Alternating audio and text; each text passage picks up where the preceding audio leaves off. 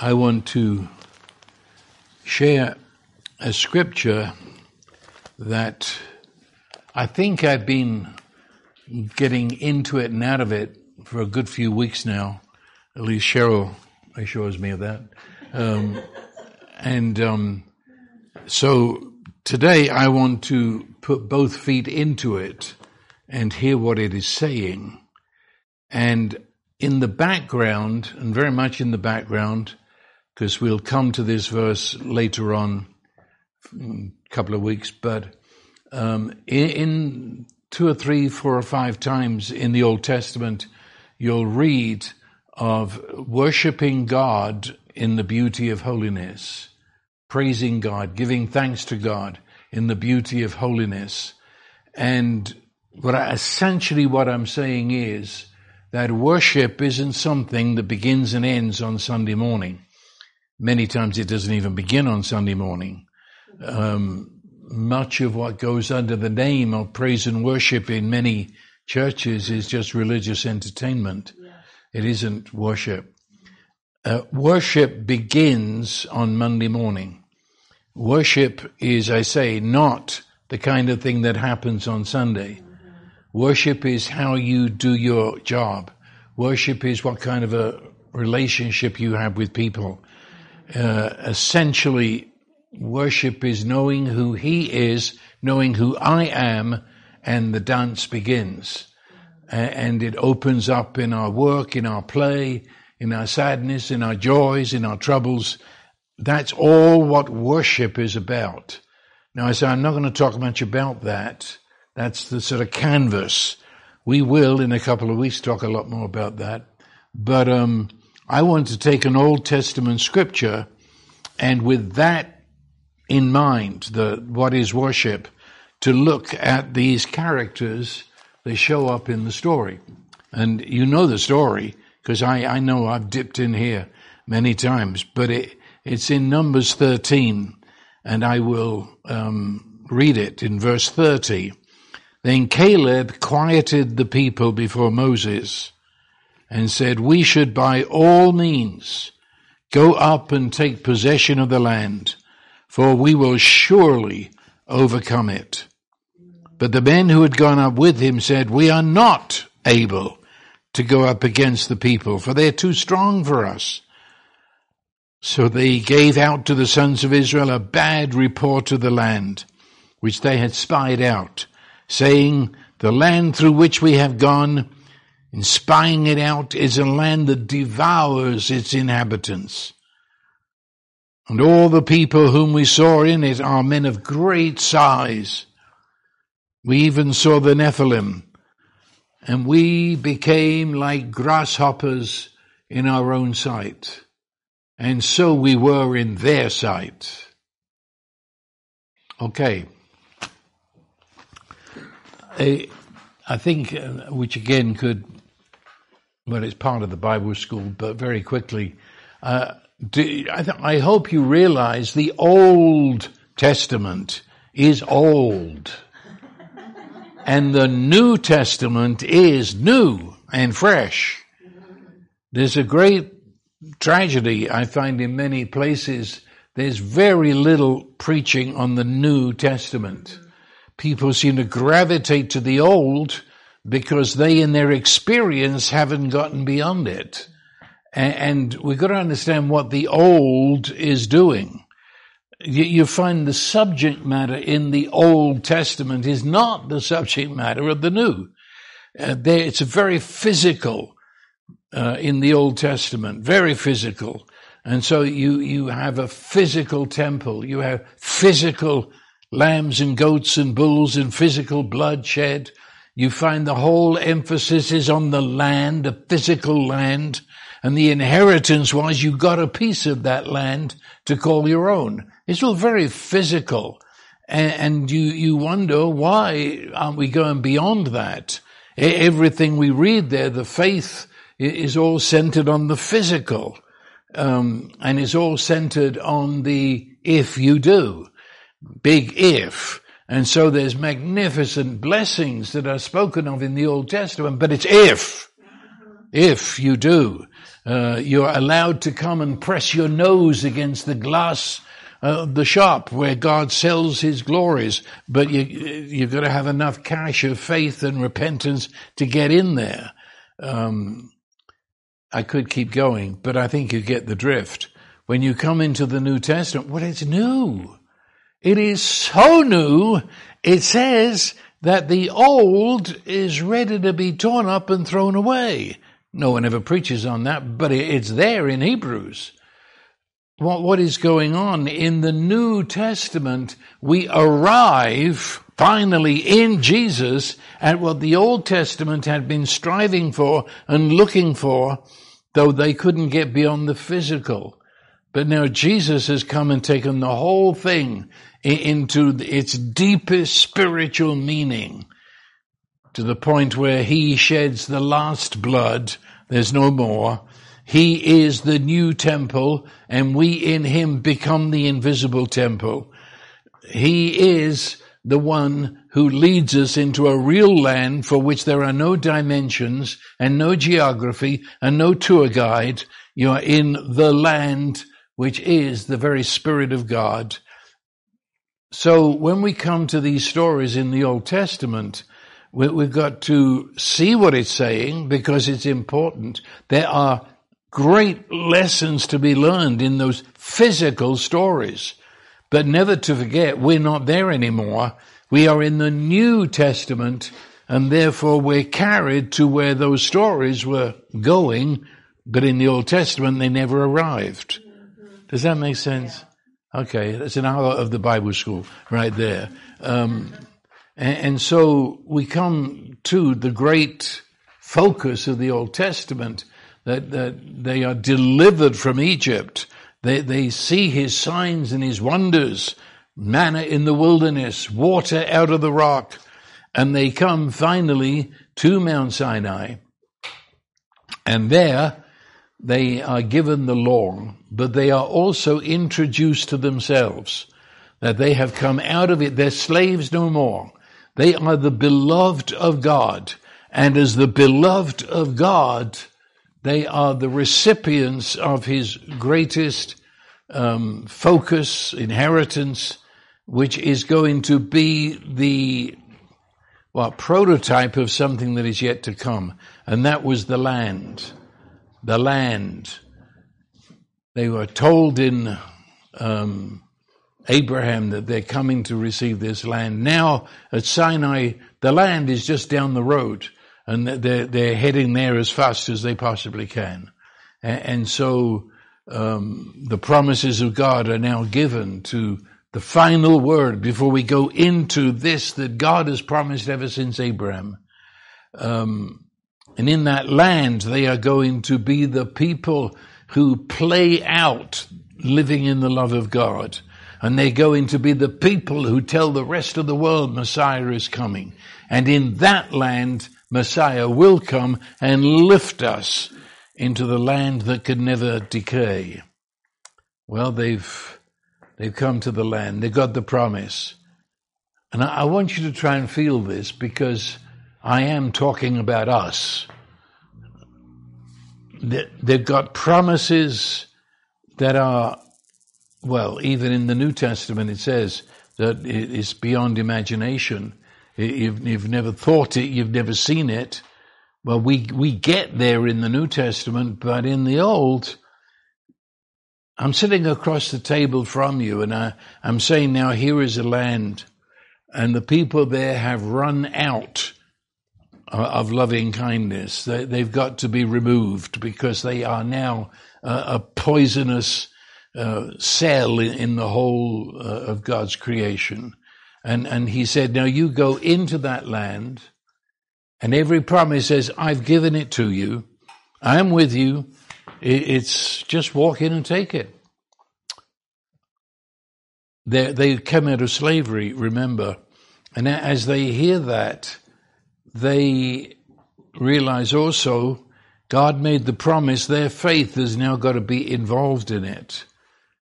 Their faith especially in the Old Testament, was a response to the faithfulness of God. They didn't have to work the faith up. They didn't have to try and have faith. They had to keep their eyes in the, the faithfulness of God, the goodness of God, the love of God, what truthfulness of God.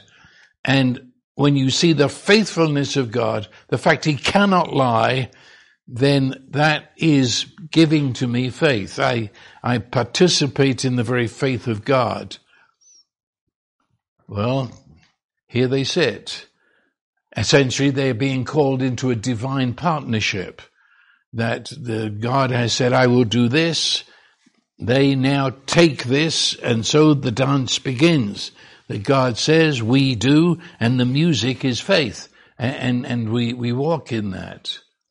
And so the first ones to put that to the test, 12, and of course it says spies, sort of, that's okay. Scouts would be a better word. Um, but who were they? Well, essentially, they were the 12 heads of the 12 families of Israel. They were the VIPs. They, they were not merely the most recognized, the most powerful of men, but also they were supposed to be anyway the people who represented Israel, who knew the promises, who knew the covenant, trusted, and they go now to look at the inheritance and bring back a report on it. They're supposed to be the people who trust in everything God has said. They were at Sinai. And as the leaders of the families of Israel, these were the ones who said, they spoke for their people and said, we'll keep the law. We're, we're given, and, uh, you know, they were saying the amen. You realize three million people didn't answer. It, was their representatives. These 12 men, they were right under Moses. They were the leaders of the people. They were chosen because they were seen to be men of God. So they're leaving the camp and they're going to cross the border into the land of Canaan and see what's there and bring back the reports that will excite the people to let's go take it and receive it. And they left, I mean, they had covenant promises with which they left the camp. Have you ever read them? Now, I know they're deep inside those books that everybody reads just before they go to sleep. It's like Leviticus. I'm sure you read that every day. And, um, Exodus even up to a point, uh, we read half of Exodus and after that uh, is, you know. listen to this one, Exodus 23. God said to them, this is what they got just as they're going to go into the land. This is, the promise is given. Okay, now off you go. But carry this with you. Read it every day. This is what is happening. He says, God says, I will be an enemy to your enemies. I will oppose those who oppose you. In fact, I'll wipe them out. I will send my terror ahead of you and throw into confusion every nation you encounter. I will make all your enemies turn their backs and run for their lives. That's not a bad promise as you walk into the land. Uh, try Leviticus. I will grant peace in the land. You will lie down and no one will make you afraid. I'll remove savage beasts from the land. The sword will not pass through the country. I'll pursue your enemies. They will fall by the sword before you. Listen to this one. Five of you will chase a hundred. A hundred of you will chase ten thousand, and your enemies will fall by the sword before you. I will put my dwelling place among you. I will walk among you, be your God. You will be my people. I brought you out of Egypt, listen, so that you would be no longer slaves to the Egyptians. I broke the bars of your yoke. I enabled you to walk with your heads held high. I'm not a slave anymore. Not bad. If you're one of the twelve and you're about to go and look at the promised land, This is what he tells you as you're walking in. Now, if you follow where they were, they, they went into the land at a place called Kadesh Barnea. And if you know that Hebron, you might have heard of these places. Well, at Hebron was the tomb of Abraham. That means that the first thing they meet as they cross the border, coming towards Hebron, they see the tomb of Abraham. Now that should have excited them because their entire existence was based on God swearing to Abraham he would have a son. And that son would have a son, have a son, until there would be descendants like the sand of the seashore. Well, they, that was it. They were the living proof that God spoke to Abraham. So when they look at the tomb of Abraham, it should have connected them. But there were other people who lived in Hebron. Not many. Not many. They, they were three families essentially. And they, and you can see, they, they were around nine feet tall and they were uh, fleshed out. They didn't look idiots. They, their arms were big enough to hold their head. And three, three specific families. Later on, not at this time, but later on, Goliath would be one of those descendants. And of course, there are people in the world today like that, and especially in Africa, you find tribes. And so we're not talking about Jack and the Beanstalk.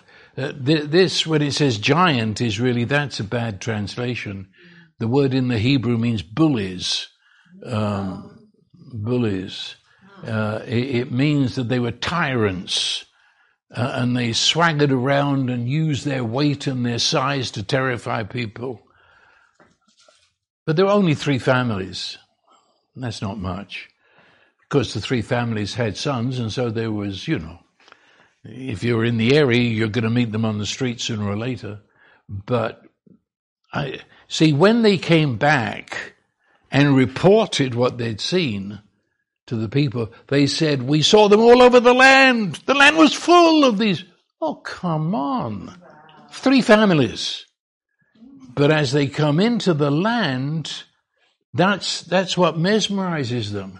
They're, they're caught, hypnotized by the sight of these creatures because the Israeli people were, were kind of short. I mean, not silly short, but they were kind of short. And, um, so they're looking up at these creatures, and that's all they saw. That's all three families and their kids. Uh, they exaggerated and gave the impression the land is full of giants. What, what's happened to God and His promises? I guess it was in their back pocket somewhere, but at this point, they're not, they don't even, their, their mind has become filled with a vision of the giants, the tyrants, and, and that's all they see. They see nothing else. So they don't even mention God in their report. Not, they come back and they say, the giants, the giants, the giants. This is a land that devours its people. We're dead men if we go in there. No mention of God. They've, they've forgotten all the promises of God. God said he would chase these chaps. He, he said, I'll handle them. But they forgot that. The tomb of Abraham now has become just an ancient monument of something that's said at the beginning of the nation, but is, irrelevant today. They looked at, careful now, they looked at themselves in, and compared themselves to the physical size and the expertise that went with their size. And they felt so small, and I'm getting smaller by the minute, I'm getting smaller, and they said, We're grasshoppers. When we look at those people, we realize what we should have known before. We're nobodies. Who ever put these silly ideas in our head? We're, we're grasshoppers. And because we've seen that, and we know that's true, well, they must see it too. And they must know that's true, and they're looking at us right now as if we're grasshoppers. And they use very significantly They said, we are grasshoppers in our sight. Very important. They, they looked at themselves and in their sight, that the logical conclusion of looking at themselves was, we're grasshoppers. And if I see myself that way, they said, in their sight, we're grasshoppers too. We, we project. I see myself and I project it to you and I believe you see me the same. Grasshoppers. Insects. He said, I've delivered you from slavery so you'll hold your head high and walk like a man. They said, we're insects.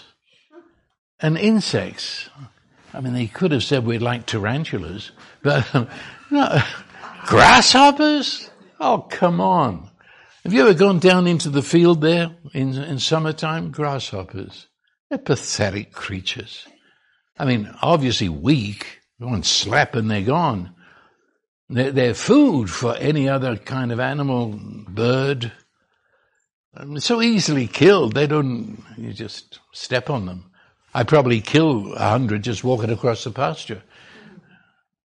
And all they do is that chirping. That's the best they can do. They don't own any territory. Now, you know, we've got Mountain Lion down there, and that, that's her territory. We are. We're in the territory of that lion, and she comes around every time to check her territory. But grasshoppers? The pasture isn't a territory for a grasshopper. It just happens to be there. And if you want to get really detailed, I suppose trespassing, you know. I mean, grasshopper. And if there's a strong wind, it just blows them. They, they, they can't anchor themselves to anything. In fact, not only are they fragile, but I don't think they ever know where they're going because they jump, you know. And it seems they're jumping to find out where they're going. They, they don't say, I'm going to go down to the river, you know. No, they just jump. And where they land, it, and it might be on you. And they look up at you. Have you seen they look up and I'm terribly sorry. I, I, I didn't mean to do that, you know. Cross up. In their own sight, Think it, think it. This is the Holy Spirit speaking to me and to you. Think it. In, in my own sight. That's the key to it. This is what I see about me. In my imagination, I'm no more than an insect. It, when, when someone says that or thinks that, that, that shows a, a deep shame. When, when when I would think of myself as an insect, then I'm, I'm in deep shame. It's a self-loathing. I'm, I'm just worthless. It's disgust. It, if, if I come here as an insect, I, I want to hide. I don't want anybody to see me. I, I pretend. I pretend I'm a locust. I, it, it's, you know, I pretend I'm bigger than what I know I'm not. And that turned around that they blamed God for bringing them into this land. This was God's idea. He, he's been putting this fantasy in our head for generations. Now we're here, and what is it? He brought us here to kill us. They in their own sight they were grasshoppers, but then they acted and believed that in God's sight they're worthless insects. I'm insignificant. In fact, I'm annoying. I annoy God. I'm insignificant. I'm worthless. So he'll at least acknowledge me if I keep on telling him I'm no good. He says, you know, find your place, boy. And we, no, notice what the, we are grasshoppers. Very, very definitive. And they believed that was so obvious that even their enemies saw it. And they believed their enemies when they just despise us the same way as we despise ourselves. it's amazing to me. It really is. The enemy didn't say that. They didn't begin by saying the enemy, and I remember three families, but um, the enemy doesn't look at us and say we're grasshoppers. We say we're grasshoppers, and therefore they must be saying the same thing. And that, you know, it was all backwards because they said it was because of the giants. But the giants had not said it. They didn't mock the smallness of the Israelite. All this took place inside the head and imagination of those 12 men, well, 10 men. And it was all based on a lie. Mm-hmm, mm-hmm. Absolute lie. Because the truth was, specifically these guys in Hebron, they were trembling when they looked at the Israelites. I mean, the Israelites were just coming into the land. They might have looked like businessmen coming up from Egypt. They might look like tourists. I mean, they didn't come in with any weapons or they're just there to see what's there. But the giants knew who they were. And when they knew who they were, it says that they trembled. The giants knew what the Lord had said to them and believed it. Okay. 40 years later, when they've been through the wilderness going nowhere and their children now have grown and their children are coming into the land. As you remember, Joshua sends two spies. Maybe we can handle two. Ten got us into trouble. Um, so he sends two. Do you remember the story? God bless your nod. Um, it, they, they went into Jericho because they've come from another angle now. Down here is Kadesh, and now Jericho's up here. And they go in. Only King of Jericho recognizes them, and he says, "Get them and kill them." So they go to the house of Rahab which seems to be some kind of brothel. It was, I don't, it's not clear, but she seems to be some kind of madam or prostitute. Uh, and so they go there and she takes them and hides them on the rooftop. And when the soldiers come, she sends them off in another direction. Then she comes up to the rooftop and she says, well, it says, before the spies lay down for the night, she went up on the roof and she said to them, I know you. This is 40 years after what I just said about the giants.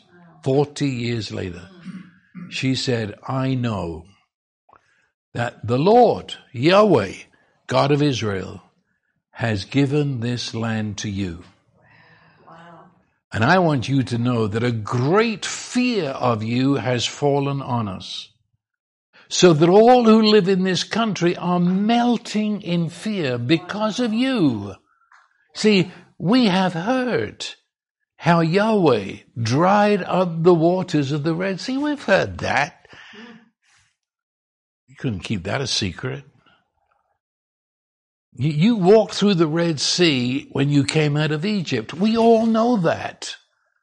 And when we heard of it, our hearts melted and everyone's courage failed because of you. For your God, Yahweh, your God is God in heaven above and on the earth below. We don't stand a chance. Now that was 40 years. For 40 years, that when, when did the Canaanites hear about the Red Sea? Well, it's only an hour away. They would have heard immediately. It means that when these 12 guys came into the land and the people recognized an Israelite, they immediately were terrified, lost all their courage, searched for a white flag to say, you know, And so, uh, do you see the stupidity of this? They are saying we're insects, we're nobodies. These people, they're, they're so powerful, we don't stand a chance. They'll eat us. To go into the land is like standing in the mouth of an alligator. Come on, we, we. But the people they're scared of are scared of them. Can you imagine they wiped the cold sweat from their brow when the, they looked out at the Israelites and they've turned around and they're going off into the desert? Wow, I don't know what's the matter with them. We can take a breath again. Yeah. See, this sense of insignificance, this sense I'm not nothing but an insect, that was baggage. It was baggage they carried deep inside of them. I'm a slave. I always will be a slave. My father was a slave. My grandfather was a slave. My great grandfather was a, I am a slave. I'm unimportant. I'm insignificant. I'm a worthless piece of nothing. I'm a trespasser in this land. And even though God said it's mine, well, obviously he wasn't here to see what's happening. It's irrelevant to us what he said now. Just look at these people. They couldn't receive it. When God said, I've delivered you, you're no longer a slave. Hold your head high. Walk like a man. They said, no, we're insects. You and I will never rise beyond who you know and see yourself to be. I don't care your potential, I don't care your resources. You will never rise beyond what you perceive yourself to be.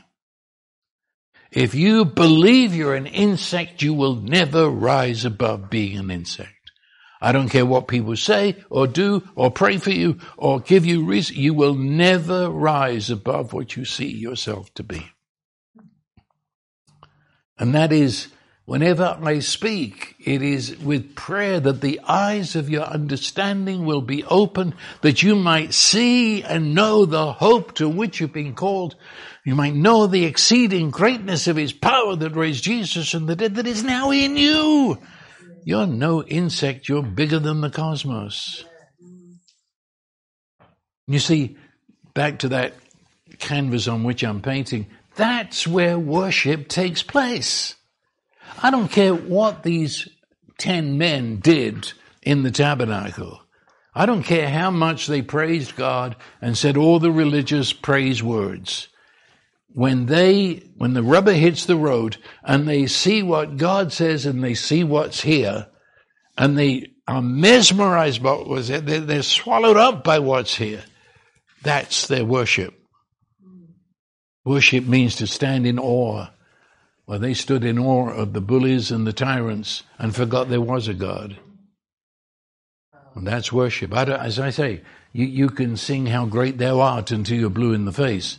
It's how it works on Monday morning. That's where your worship is on Monday morning. When you speak of what is, you speak of where you are in terms of who He is and who He has made you.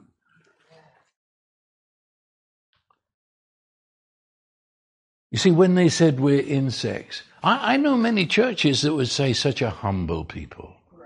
They're so humble. It's not humility. That's cursing God. it's not humility. It was the lie in their twisted mind that came out in twisted speech and behavior. I'm no good. I just don't have those gifts, you see. I'll just be content to live my little life and sounds so, I know churches will make you an elder for that, but the truth was that they're the beloved of God. He is in them as much as the Old Testament could understand that. He is certainly with them. He was watching over them. He was caring for them. That's the truth. David says, You desire truth in your innermost being, in the hidden part Let me make wisdom. It's, it's not what I look like here this morning. It's, it's not, it, it's in, it's in the hidden part where truth is and I know who he is. I know who I am and I hurl that against the uh, tyrants. Psalm 15 says, speak truth in your heart, not here, because here might have a, a big empty gap behind it.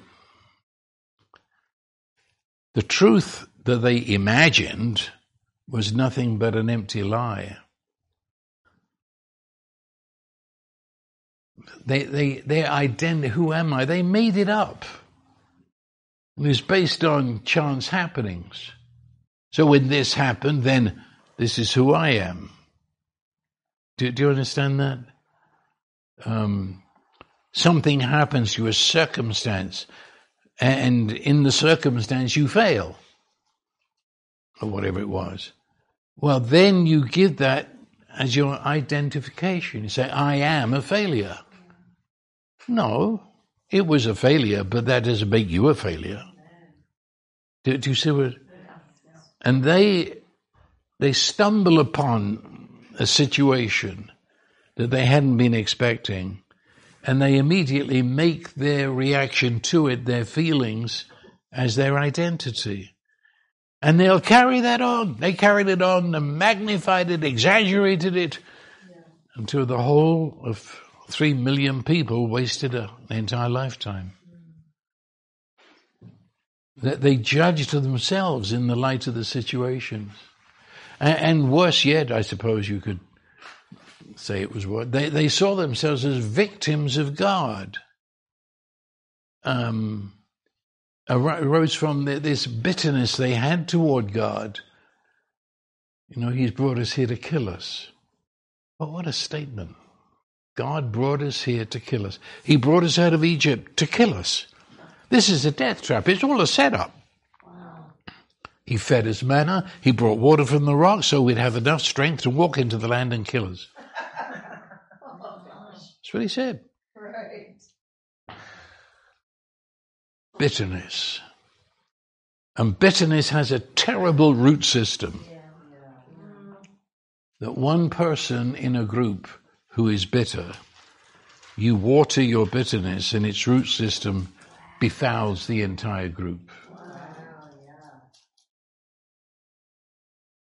But I say again, that had the promises. I only read two of them to you. We could spend the whole morning going through all the promises God made.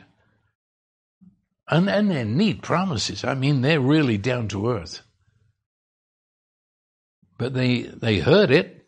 Their intellect heard it, but they never internalized it and made it their true identity and made it the source of their worship for such a great God of covenant who has made me who I am.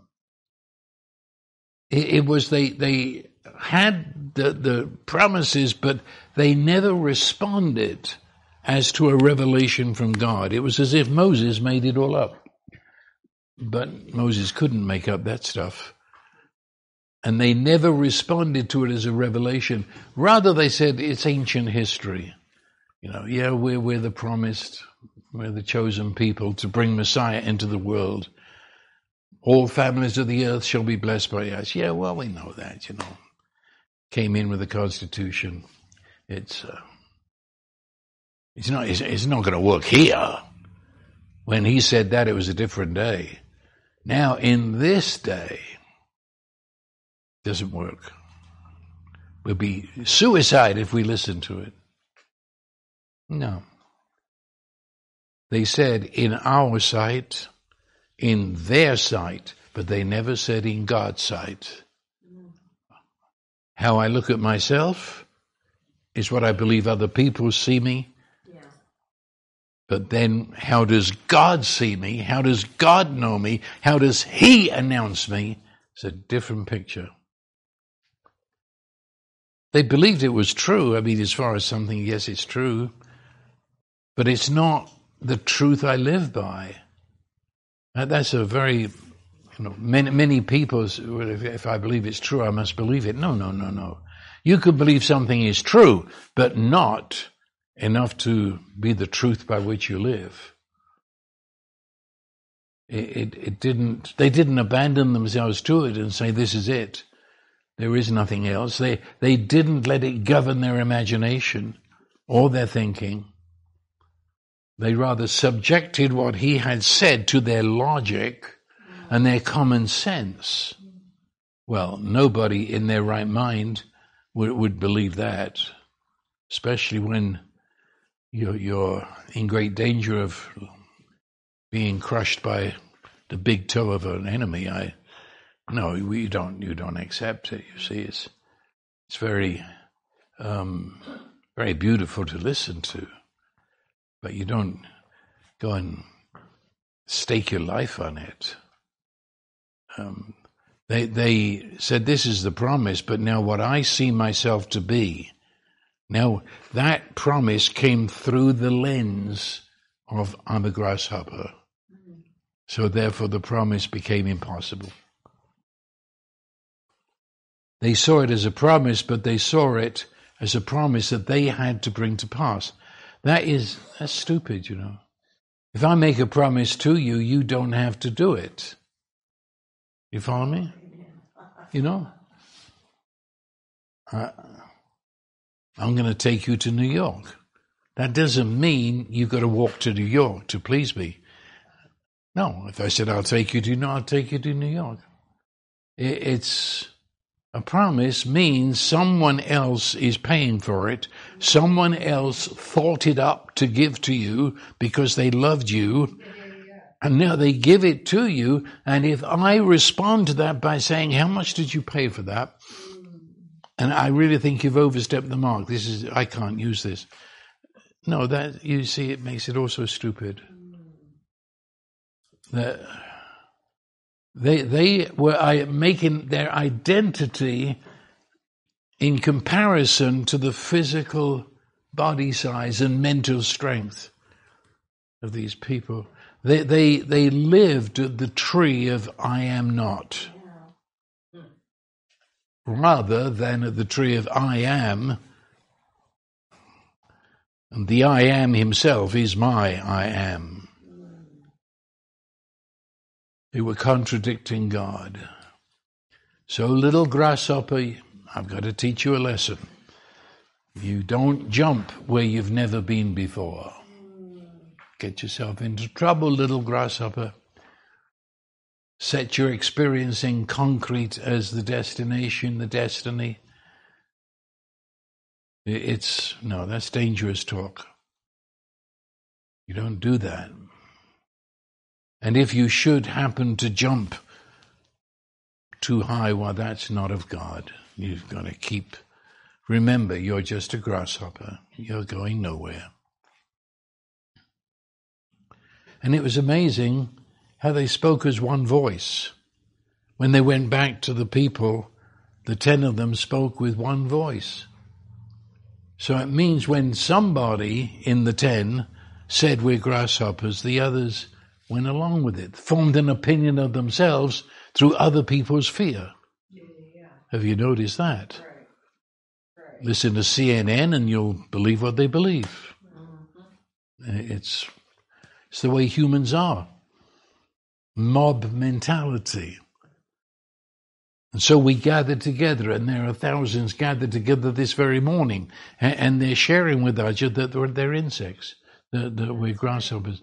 Uh, and they all believe it, not that they thought it through, but everybody's saying it, so we go along with it. And then when they came back to the people, they took their mob mind, and three million people caught it and said, yes, we're grasshoppers. And they're fiercely protective of their identity. When they came back and Caleb and Joshua said, that's not true. Well, they, they wanted to stone them. I had to go with Moses. It was a very dangerous time because once, it's amazing. You, you tell someone they're a good person, they'll almost rise up and punch you. I'm not a good person. I'm, not, I'm no good. No. It's When we do not know our identity in Christ, if you don't know it, if you don't know it through the Holy Spirit teaching you who you are, then you're going to make it up. And you're going to make it up based on your feelings that you have, based on events that happen, and whether you're a success or a failure in your own mind. You're going to base it on the thoughts that pass through your head and say, if I have these thoughts, I must be. Yeah. And so you go. You're making up your identity. That, that passage, that is fundamental passage buried away there in the book of James, chapter 1. Prove yourself doers of the word, not merely hearers who delude themselves. For if anyone is a hearer of the word, and not a doer. He is like a man who looks at his natural face in a mirror. For once he has looked at himself and gone away, he's immediately forgotten what kind of person he is. That's very true.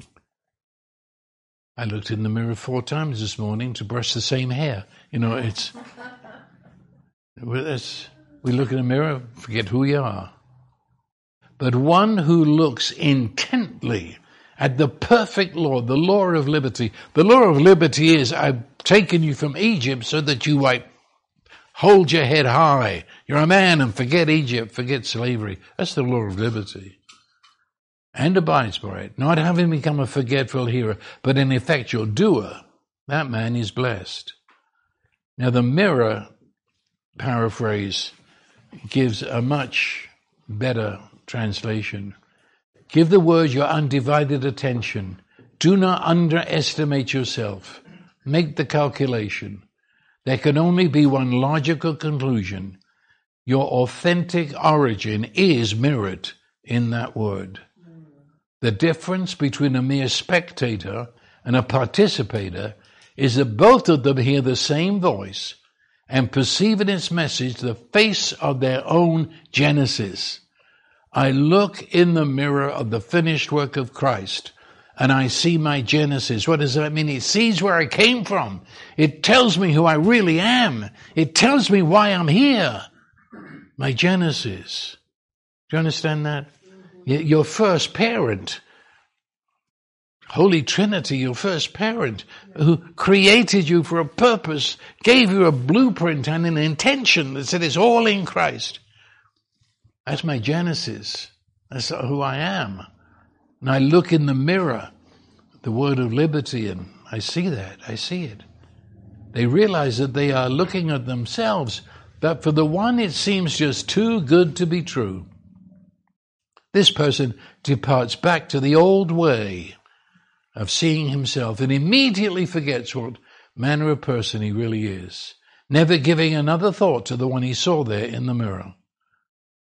Is it, I, I don't want to sound like a evangelist, but there are many people who come to our meetings, studies, retreats, and in that they get it.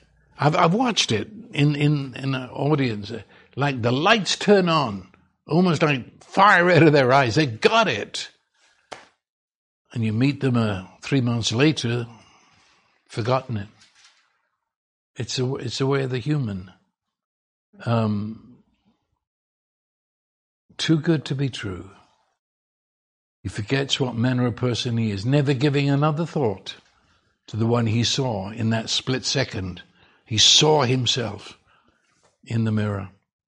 The other is mesmerized by what he sees. That's it. Captivated by the effect of a law that frees a person from the obligation to the old written code that restricted onto their own efforts and willpower. No distraction, no contradiction can dim the impact of what is seen in the mirror.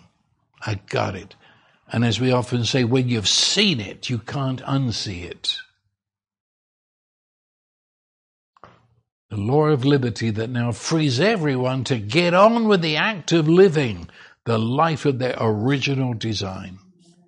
And every one of those, the 12 that went into the land, had seen themselves in the mirror.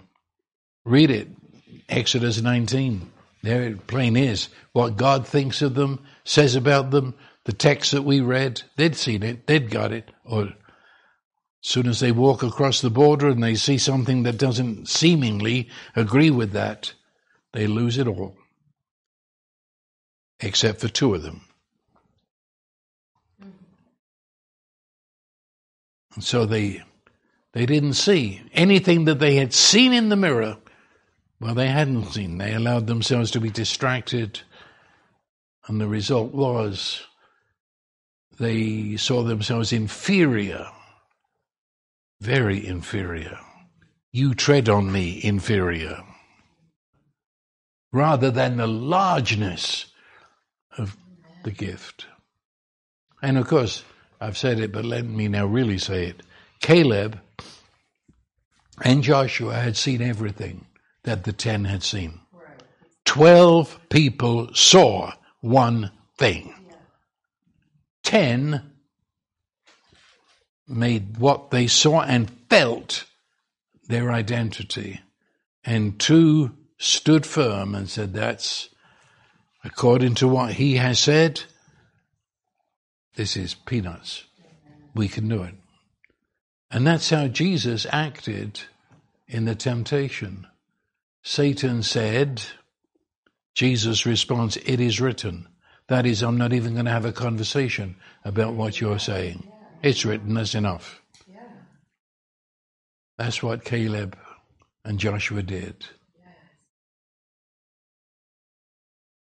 So the the approach of the ten was everything they saw was really an illusion. It was a wrong interpretation by their human senses. It was a deceptive appearance. It was just an impression. They were mesmerized by a fantasy. That they identified themselves by figments of their imagination. They were actually suffering a mental disorder. And that is one way of looking at sin. It's a mental disorder. It's a mind shroud, a mind, a mind, You're where you think, shrouded in darkness, dementia, as we've said many times before, and all wrapped up in fear. Now, God did not participate in the illusion. Um, I know I said this a couple of weeks ago. Um, it's a lie, so really it's nothing. Because all lies are nothing. And we have, every so often, someone is arrested because they were so expert at telling lie that they affected thousands of people. And the lie then took on substance. It opened offices, it employed secretaries, and there were, it's on the stock market, and, and someone comes along and just punctures the lie, and the whole lot collapses because it wasn't really there. Do you understand that? Yeah. yeah. Um, what is built on a lie, the moment you really extract the lie, everything that found its food from the lie is, is no more. Well, the Holy Trinity does not deal with lies because Trinity is love. Trinity is truth. Yeah. Trinity is light. Lies need darkness. So, in that sense, he doesn't see it, but he doesn't see it as we do. We see it as substance. We see it as real. We see it as truth. God doesn't see it as truth. He doesn't see it as substance.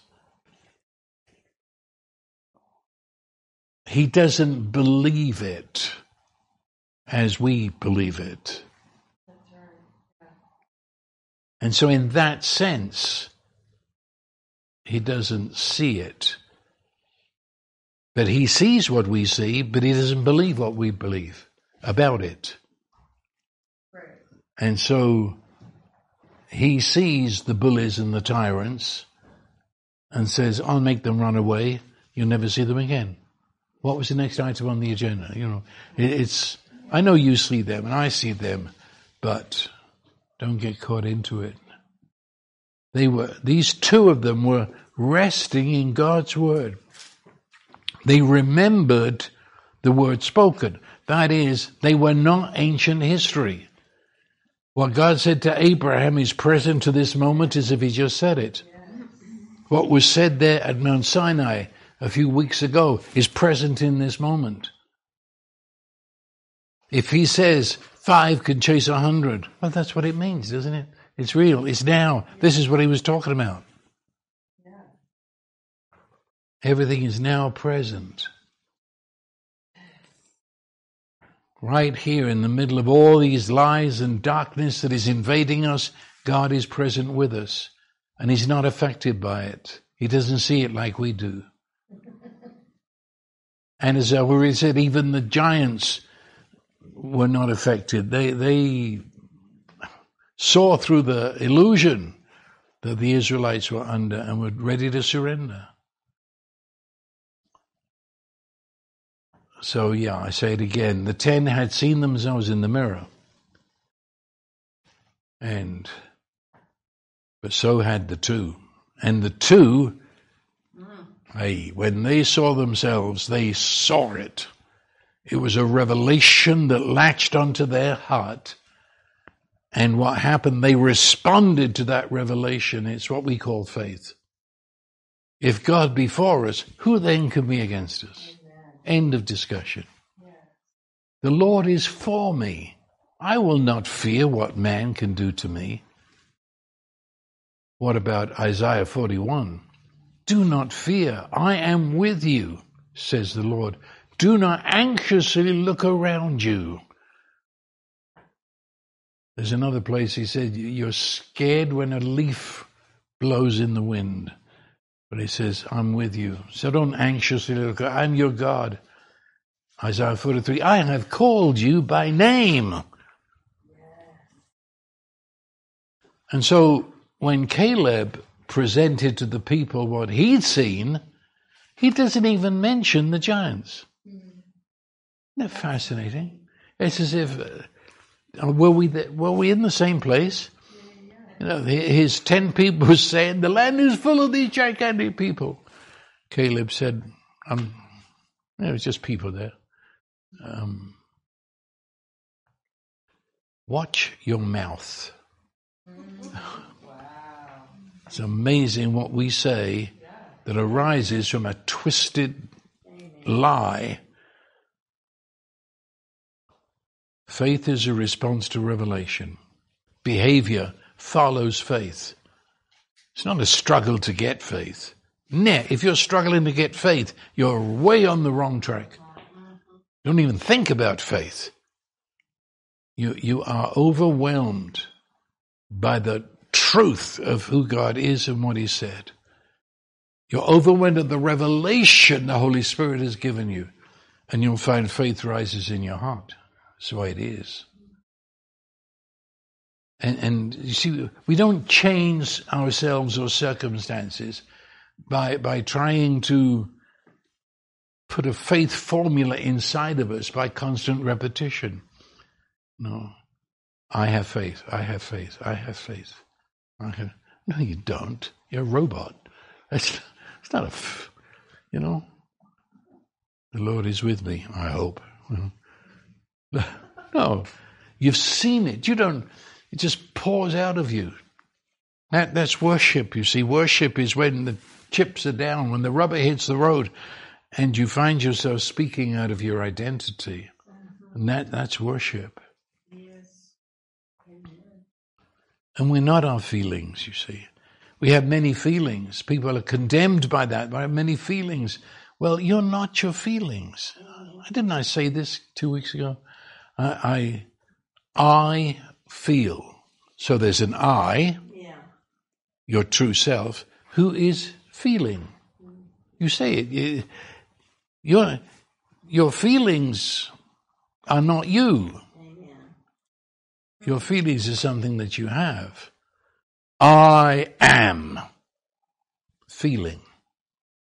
So I'm reporting to you that certain responses are going through my flesh. And I know, and I hope you know, and we all know that that's not me. I'm just reporting that it's passing through my flesh. But it has no more to do with me than a dead corpse. It's a feeling. We look beyond our feelings to see how Father sees us. So, kill the grasshopper.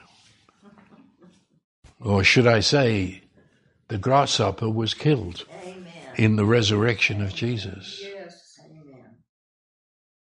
Well, I could take off from that. Because Jesus actually became us in our grasshopper mind. It's reported in Psalm 22 I am a worm and no man. He came right down into our lie, our lie mind. He got inside it. He became us. And then he took that us to death in him. When he rose from the dead, there were no worms and no grasshoppers, but one who held his head high Yes. Mm-hmm. and walked like he is, the Son of Man, Son of God. And I'm in him, and you're in him, and I ain't no grasshopper. So, amen. Father, thank you. Thank you that we report this morning with great joy that we are the sons and the daughters of God. That we hold our heads high because that's where they belong. And we crush the enemy under our feet. And we watch as every enemy remembers that in Christ Jesus they were defeated and they flee before us. We give you thanks for such a salvation and declaring together that is the way it is. Amen.